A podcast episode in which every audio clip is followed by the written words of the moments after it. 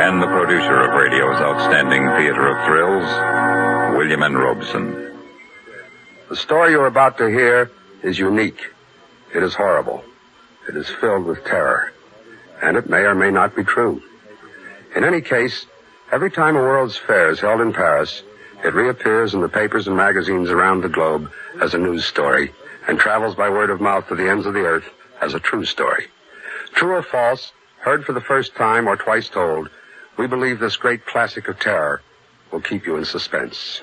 Listen then as Miss Vanessa Brown stars in The Vanishing Lady, which begins exactly one minute from now. Sometimes a man can have too high an opinion of himself. Sometimes that opinion can drive him to great deeds. Here now is one of America's legendary heroes to tell you of some of his unique characteristics. If his adjectives seem a bit outlandish, remember that his image was an inspiration to a pioneering people, and he still affects a nation addicted to TV. I'm that same David Crockett, fresh from the backwoods, half horse, half alligator, a lethal touched with the snapping turtle, can wade the Mississippi, leap the Ohio, ride upon a streak of lightning, and slip without a scratch down a honey locust, can whip my weight in wildcats, and if a gentleman pleases for a ten dollar bill, he may throw in a panther. I can hug a bear too close for comfort and beat any man opposed to Jackson. Folklore belongs to every nation's legendary past. And I guess we Americans have our share of some tall ones. The story you are about to hear first appeared in the pages of the Detroit Free Press in the summer of 1889, at the time the Paris World's Fair was celebrating the 100th anniversary of the fall of the Bastille and the beginning of the French Revolution. It reappeared in the London Daily Mail in 1911. Two years later, Mrs. Belloc Lowndes used it as the basis of her novel, The End of Her Honeymoon. And sometime after that, it became the storyline of another novel, She Who Was Helena Cass, by Lawrence Rising. As recently as 1951, it cropped up again as a British motion picture, So Long at the Fair. It is a hardy tale, a sort of modern folk tale. It has never been proved, it has never been disproved, and one can only wonder if in the dread secret archives of the police judiciaire in Paris, the real facts are recorded in fading ink on yellowing paper, locked forever from a curious and intrigued world. No one knows. Perhaps no one ever will know. But we can guess. And this, we guess, is what might have happened to lovely young Cynthia Winship and her mother as they arrived at the Hotel Crillon one beautiful summer day, the day the great Paris World's Fair opened. Bonjour, madame. Puis-je vous aider? I, I don't understand French.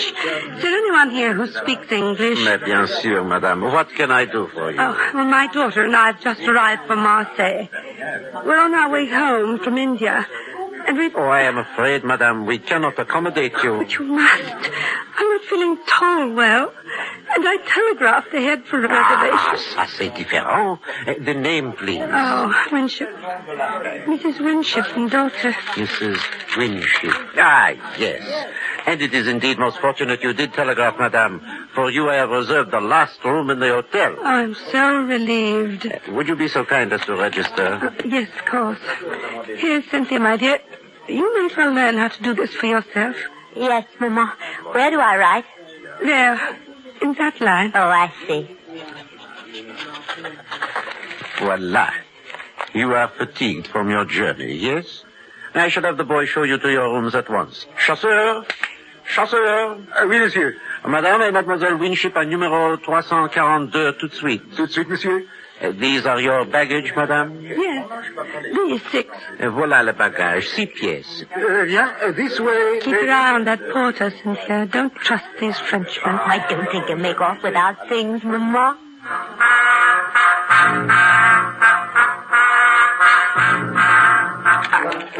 Here we are. Room three, four, two. Entrez, madame. Oh, what a lovely big room. Look, and the park out there. Oh, that square with the statues in it. Uh, the ladies désirent quelque chose encore? No, thank you.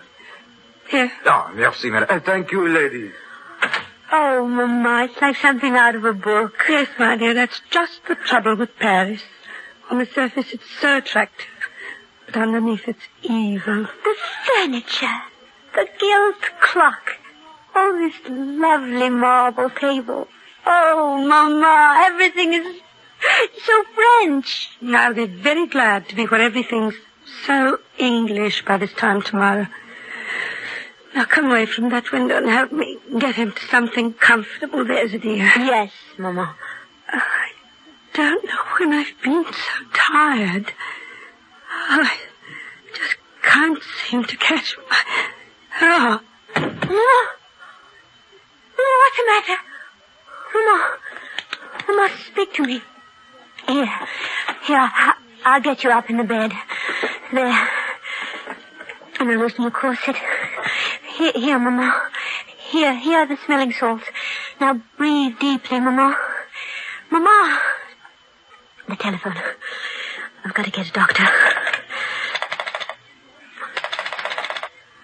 Allô, j'écoute. Hello. Hello, operator.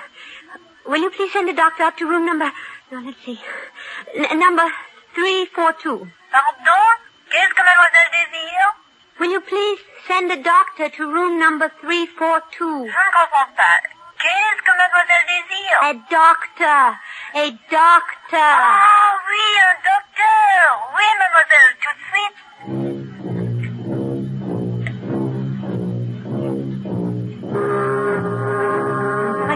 wasn't long, although it seemed like an eternity before the doctor arrived, accompanied by the manager of the hotel. To my great relief, the doctor spoke English. He felt Mother's pulse, took her temperature, and did the usual things doctors do, and then he turned to the hotel manager. La jeune femme. A-t-elle pensé Pas un mot. Vous en êtes sûr Absolument. Alors je peux parler à mon aise. Monsieur, ceci c'est une affaire très sérieuse.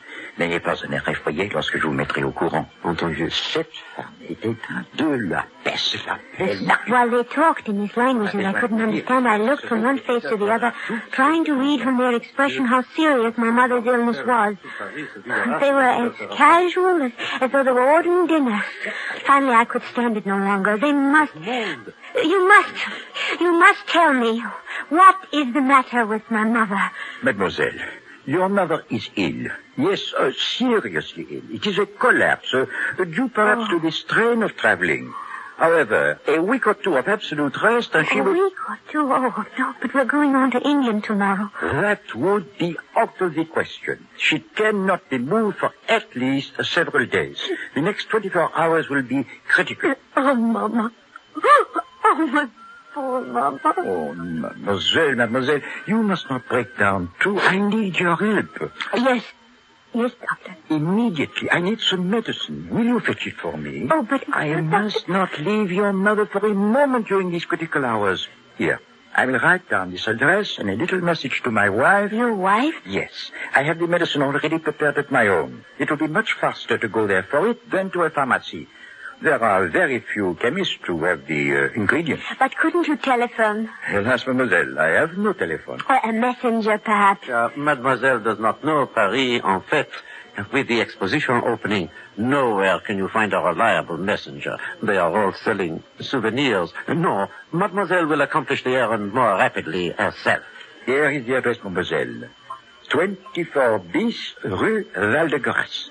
And here is the message to give to my wife. But, but I don't know Paris at all. I'm a total stranger. I am sure the manager here will give the necessary instructions to the coachman. But certainly, uh, if mademoiselle is ready.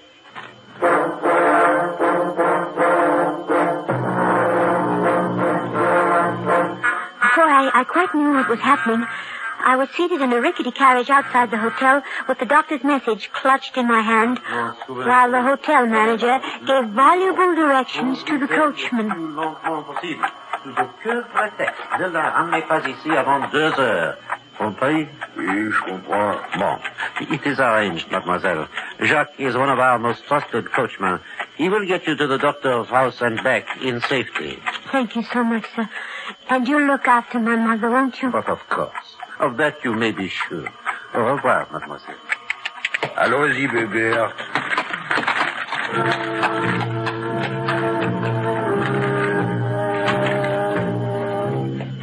I felt completely helpless. Alone in a foreign city where no landmark was familiar and the language a gibberish to my ears. In the charge of an evil-looking coachman driving an ancient carriage at snail's pace, up and down endless wide boulevards, across traffic-choked squares, knowing that my mother's life might well depend on the speed with which I accomplished my errand. Driver, can't you go any faster? This is a matter of life or death. On fait ce qu'on peut, mademoiselle. Elle est vieille, mon cheval. Mais elle marche.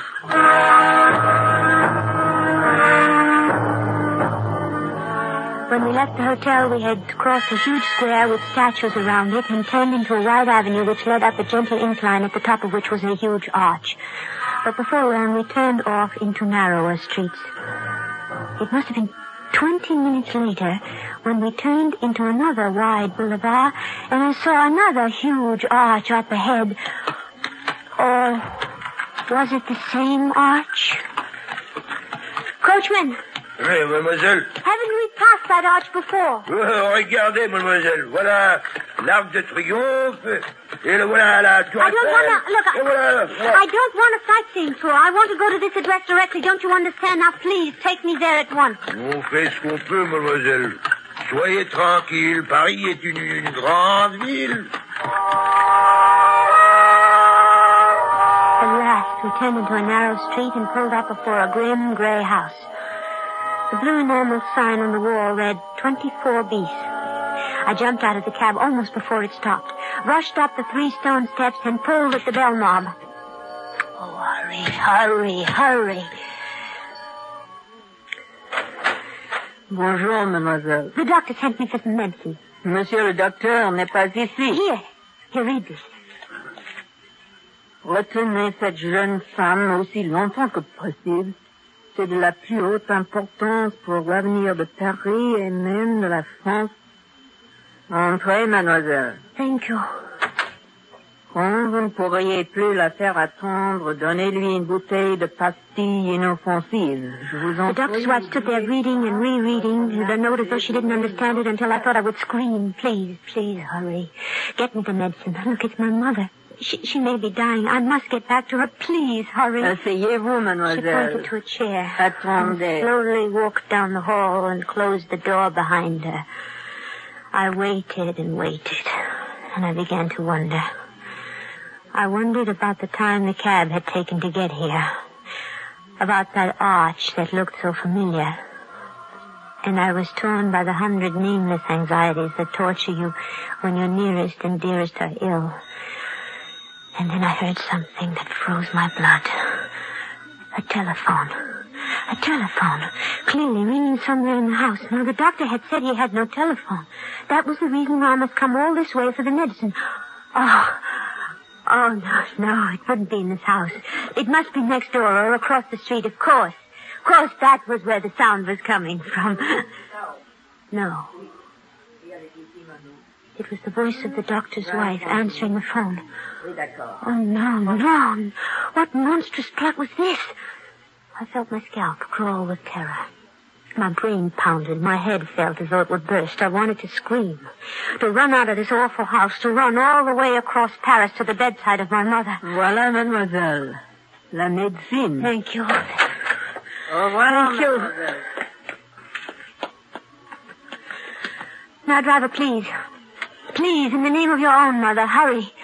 Back to the hotel as fast as possible, please. On fait ce qu'on peut, mademoiselle. Allons-y, bébé.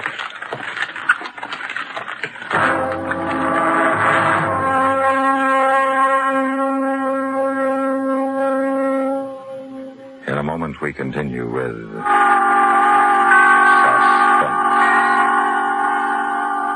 Do you know the Social Security benefits to which you will be entitled when you separate from the service and take a civilian job? Here's a tip from Social Security. Roger Clark had a Social Security card, sure enough. But Roger lost it. It's not important, said Roger. I don't need the card. I'll never forget that Social Security number as long as I live. So, as Roger worked here and there, he rattled off his number incorrectly. And there was all kinds of trouble getting things straightened out so Roger's earnings could get on his Social Security account. Don't be like Roger. If you have lost your card, write to Social Security, Department 15, Hollywood 28, California, and ask for Form SS5 to replace your lost Social Security card. And now, we continue with The Vanishing Lady, starring Miss Vanessa Brown. A tale well calculated to keep you in suspense. I pleaded with the coachman. I begged him to hurry. I explained to him in tears that my mother was desperately ill. But the carriage never increased its speed. We crept across Paris just as slowly as we had come, and I was sure that I saw that same white arch three times. But at last, we crossed the great square with the statues in it, and I knew we were close to the hotel. Oh, please, please hurry. On fait ce qu'on peut, mademoiselle. Just beyond the great square, we turned up a narrow street, which shortly entered a wide circle, in the middle of which was a tall, slender monument. The driver swung around the monument and pulled up before the entrance of the hotel. Oh. Et voilà, mademoiselle. I jumped out of the cabin and I saw the sign over the hotel entrance. It said Hotel Ritz. Driver, you've taken me to the wrong hotel. Eh? I'm non, staying at the je vous ai Hotel ramassé Crillon. au Ritz et je vous ai ramené au Ritz, puis à 25 francs. Look, I don't understand what you're saying, but I want you to take me to the Hotel Crillon. Ici que je vous ai pris en charge. You stupid man. Can't you understand? My mother's sick. You've taken more than two hours to get me to that doctor's house and back. Can't you understand? Ne regarde pas d'autre. Si vous auriez l'amabilité de me payer les 25 francs 50, I looked around me. peux voir que vous A small group of passers-by had stopped and were listening curiously to the argument, and then they joined in, taking sides. Everywhere I looked were foreign faces, strangers, enemies. And then, shouldering through the crowd, I saw a young man in tweed with a pipe clamped in his teeth. And before he had a chance to speak, I knew help had come. I say, are you having some trouble? Oh, thank heavens, an Englishman. Yes, that's right. Now, what seems to be the matter? I told him as rapidly as I could. He paid the mulish cab driver, popped me into another cab, and five minutes later we walked into the lobby of the Hotel Crillon. The manager was behind the desk. My mother. Is she all right? I beg your pardon? My mother, Mrs. Winship, in 342. Is she all right? Oh, there is no Madame Winship in 342. What? The 342 is occupied by Monsieur Auguste Noy, a permanent guest. Oh, no, no. No, you don't understand. I, I'm Cynthia Winship, don't you remember? Two hours ago, you put me into a carriage to go to the doctor's house for some medicine for my mother. Uh, I am afraid mademoiselle is mistaken. I have never seen her before in my life. I say, look here, what is this? I swear to you, it is as I say. We signed the register less than three hours ago. We got in on the train from Marseille. Right, well, we'll have a look at the register. Yes, I'll show you. I'm in 342. Uh, where's the register? It is here, mademoiselle. You may see for yourself. See today's day. Fourteen guests registered. But I do not see any mademoiselle or madame Winship. Do you? No.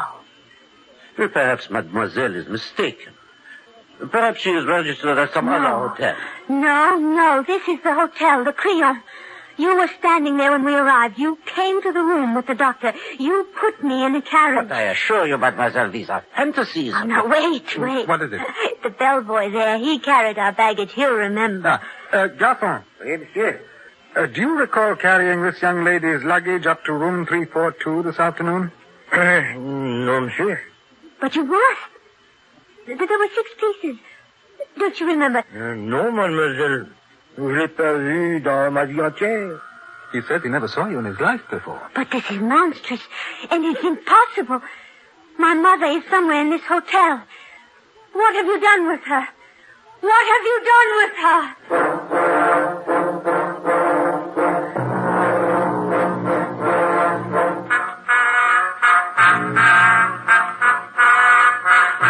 Well, now, how do you feel, Miss Winship? Oh, better, thank you. The soup was very nourishing. Well, won't you have something else? A salad, a little roast? No, no, thank you. Just a cup of tea, perhaps. Oh, certainly. Garçon, Monsieur. une tasse de thé pour mademoiselle? Tout de suite, monsieur. I don't know how to thank you, Mr. Oh, do you realize I don't even know your name? Oh, well, it's Stanley. Bruce Stanley.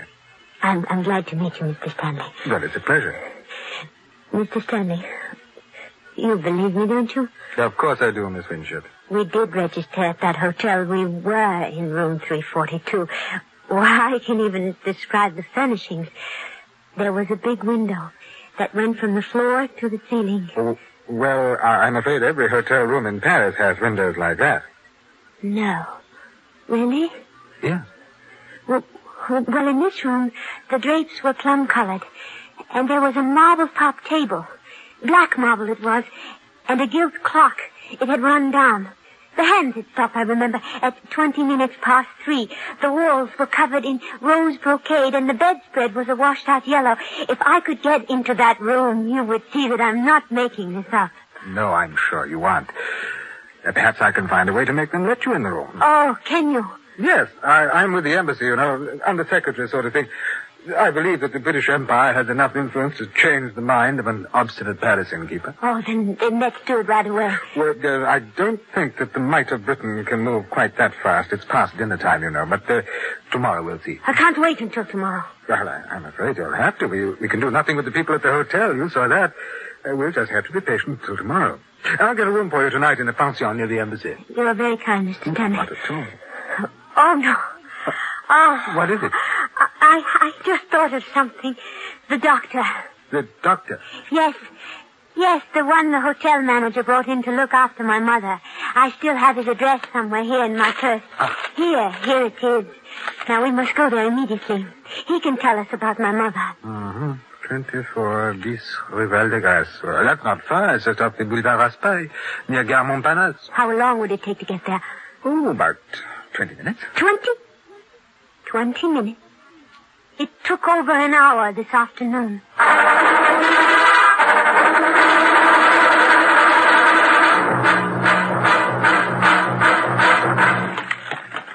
Oh, voilà, monsieur, 24 bis rue Val-de-Grâce. Well, here we are.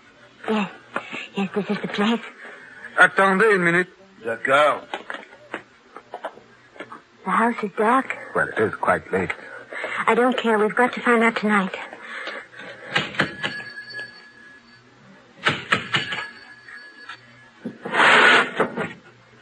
C'est en bas. Where is he? Oh, he's there at the upstairs window. Uh, monsieur le docteur, c'est mademoiselle Winship. Elle veut vous questionner de sa mère. Je ne connais pas une demoiselle Winship. Says he doesn't know you. Oh, but he must. He must. Doctor, don't you remember this afternoon? You sent me here to your house for medicine for my mother. Je comprends pas l'anglais. Says he doesn't understand English. Oh, the liar, the liar. He does. He speaks perfect Ah, English. Je vous conseille d'interrompre pas le sommet des gens reputables et vous en allez avant que j'appelle la police. I'm sorry, Cynthia. Oh, Bruce, Bruce, what am I going to do? What am I going to do? If it hadn't been for Bruce, I'm certain I should have gone out of my mind. He found a room for me at the pension near the embassy, where I spent a sleepless night. I tossed and I turned and I worried myself into an agony almost beyond endurance. Where was my mother? What had they done to her?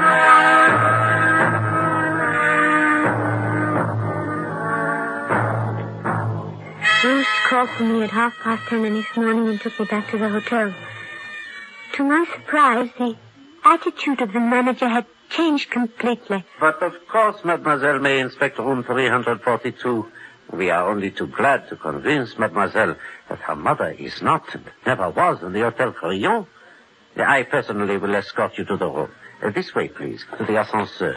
Oh, Bruce, that terrible man, that horrible. Now, now, Cynthia, don't worry. We'll get to the bottom of this. Après-vous, monsieur, dame. Now, remember, Bruce, what I told you last night. You'll see. Plum-colored drapes, black marble top table, rose walls, and a gilt clock with the hands stopped at 20 minutes past three. You'll see. Yes, Cynthia. Voilà le troisième étage. This way. It was room 342 you wish to see, mademoiselle? Yes, that's right. Third door to the right. So, here we are. You see, Bruce, I know where it is. Yes, my dear. Voilà. Enter, please. Now, Bruce, you'll see the yellow bedspread and... Oh. Oh, no. Not quite the room you just described in the elevator, mademoiselle. The drapes are royal blue. No. A little dusty, I feel. I must have this room renovated. There is no marble top table. No. The clock, as you notice, is running. No. And right on time, it seems. The walls are not rose brocade, but yellow flowered No. wallpaper. No. No, my dear mademoiselle, you see how thoroughly mistaken you are. No. No. No.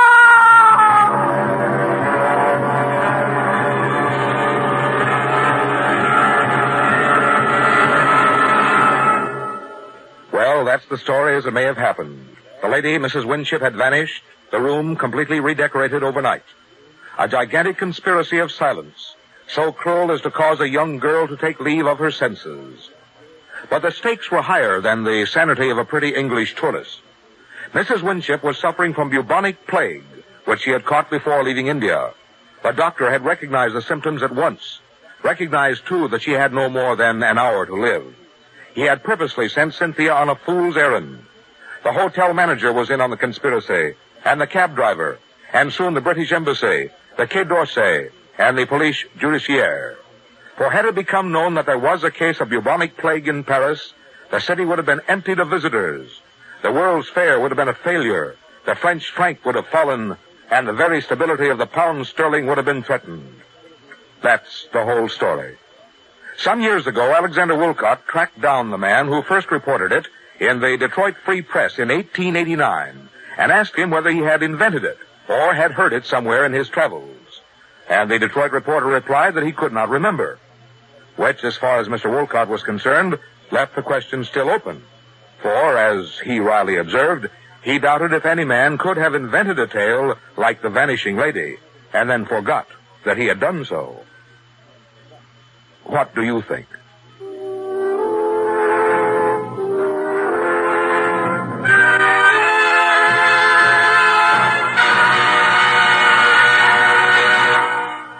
Suspense. In which Miss Vanessa Brown starred in William N. Robson's production of The Vanishing Lady, based upon Alexander Woollcott's version of the legend and adapted for radio by Mr. Robson. Listen. Listen again next week when we bring you another tale well calculated to keep you in suspense. Supporting Miss Brown and the Vanishing Lady were Diana Bourbon, Virginia Gregg, Ben Wright, Ramsay Hill, John Dehner, and Edgar Barrier.